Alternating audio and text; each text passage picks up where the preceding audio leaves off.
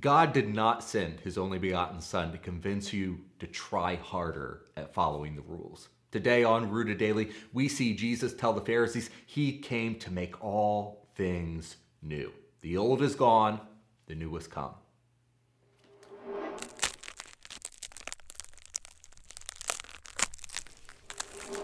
Welcome to Rooted Daily, the podcast where in 10 minutes or less each day we root you in the Bible so you can grow with God. I'm Brandon Levy, and have you ever known someone who was a chronic whiner? Constantly whining about their health or the weather or their boss or their appearance or their spouse or their kids or their finances or what's going on in Washington this week.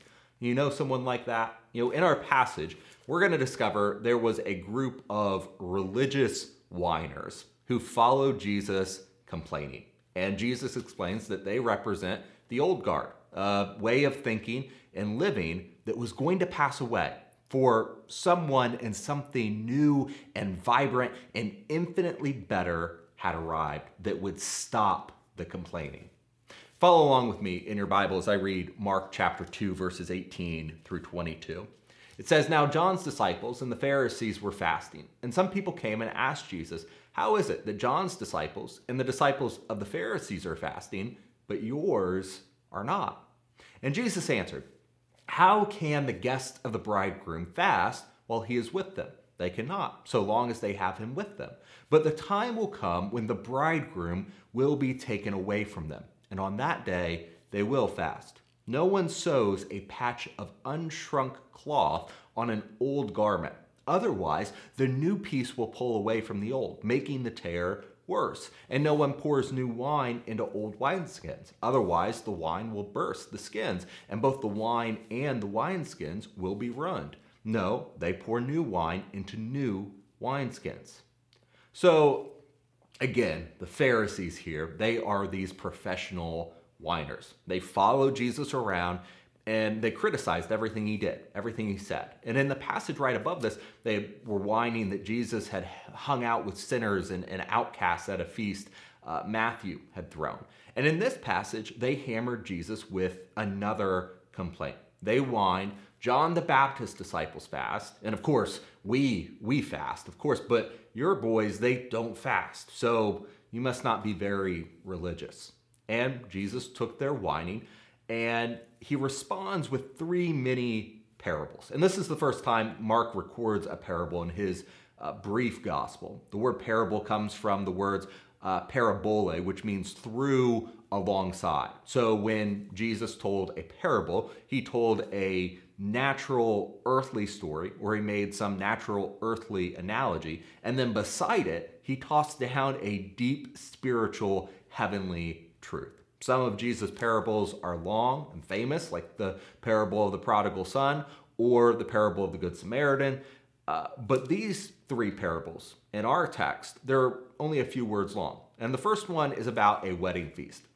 He asks, How can the guests of the bridegroom fast when they are with him? No, they have to wait until he's gone, and that day will come.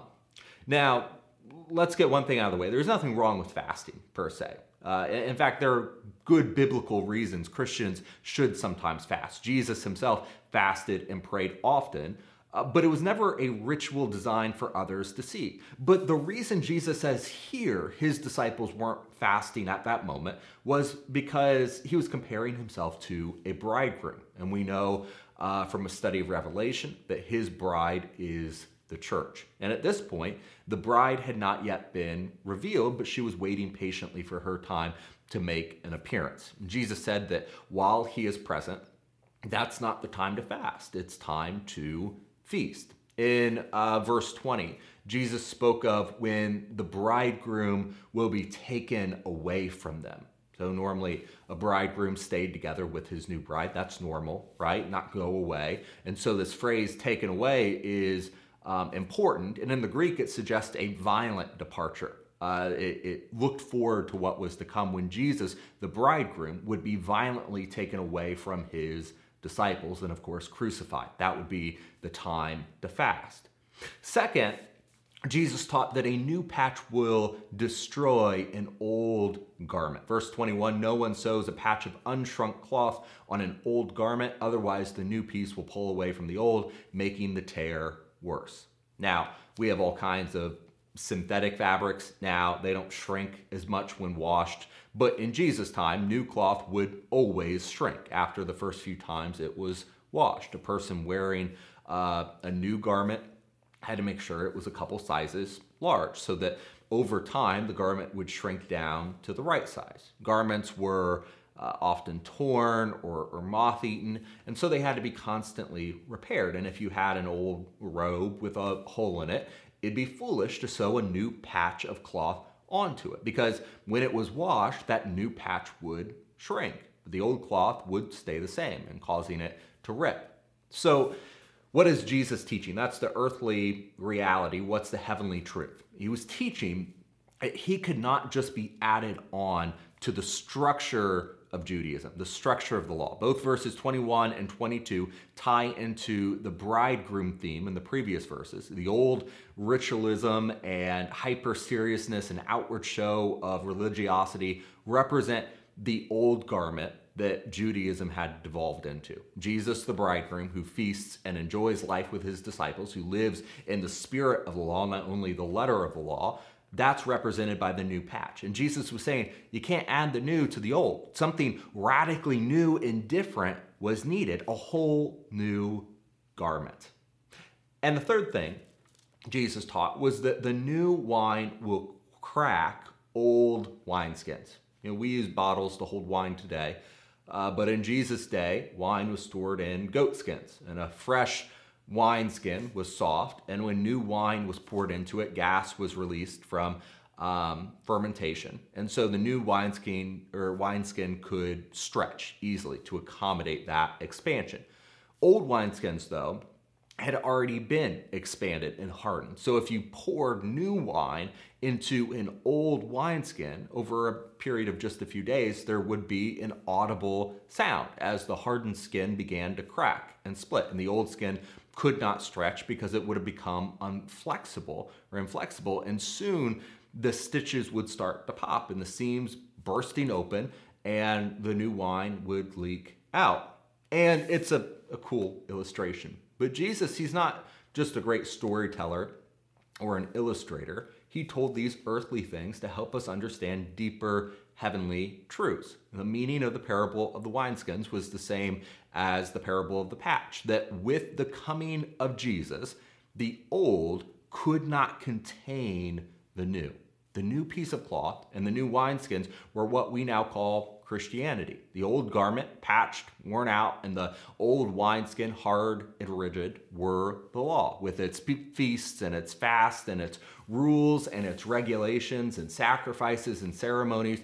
Jesus was teaching that his coming changed everything for the better. He was coming to bring in something new and different and far superior, trying to sow Christianity onto a corrupted form of Judaism would not work. The old covenant was obsolete and it was to be replaced altogether with the new. The old way centered on ritualism, outward show. The new centered on Jesus, the Son of God, who was to be celebrated. A, a new garment that is a, a total new paradigm was required. The old paradigm could not hold the new. And so Mark in his gospel shows us we are at a feast. Our faith should be a happy faith, a joyful one. That's not to say we should never fast. There's a time for that as Christians, but we should never think about our faith as something monotonous or routine. The old garment, the wineskin, represented a very old idea of pleasing God by outward works and spending a lot of time and effort and appearing good on the outside to other people. And while that's an old idea, it still persists. Jesus was saying, though, he didn't come just to improve those old ideas of the law, he came to uh, fulfill it, replace it with something totally new. Some people think they're pretty good and they only need Jesus to just patch up some problem areas in their lives. But the truth is, Jesus didn't come to put duct tape on your heart. He came to give you a new heart. When Jesus comes into your life, his goal is not to reform you.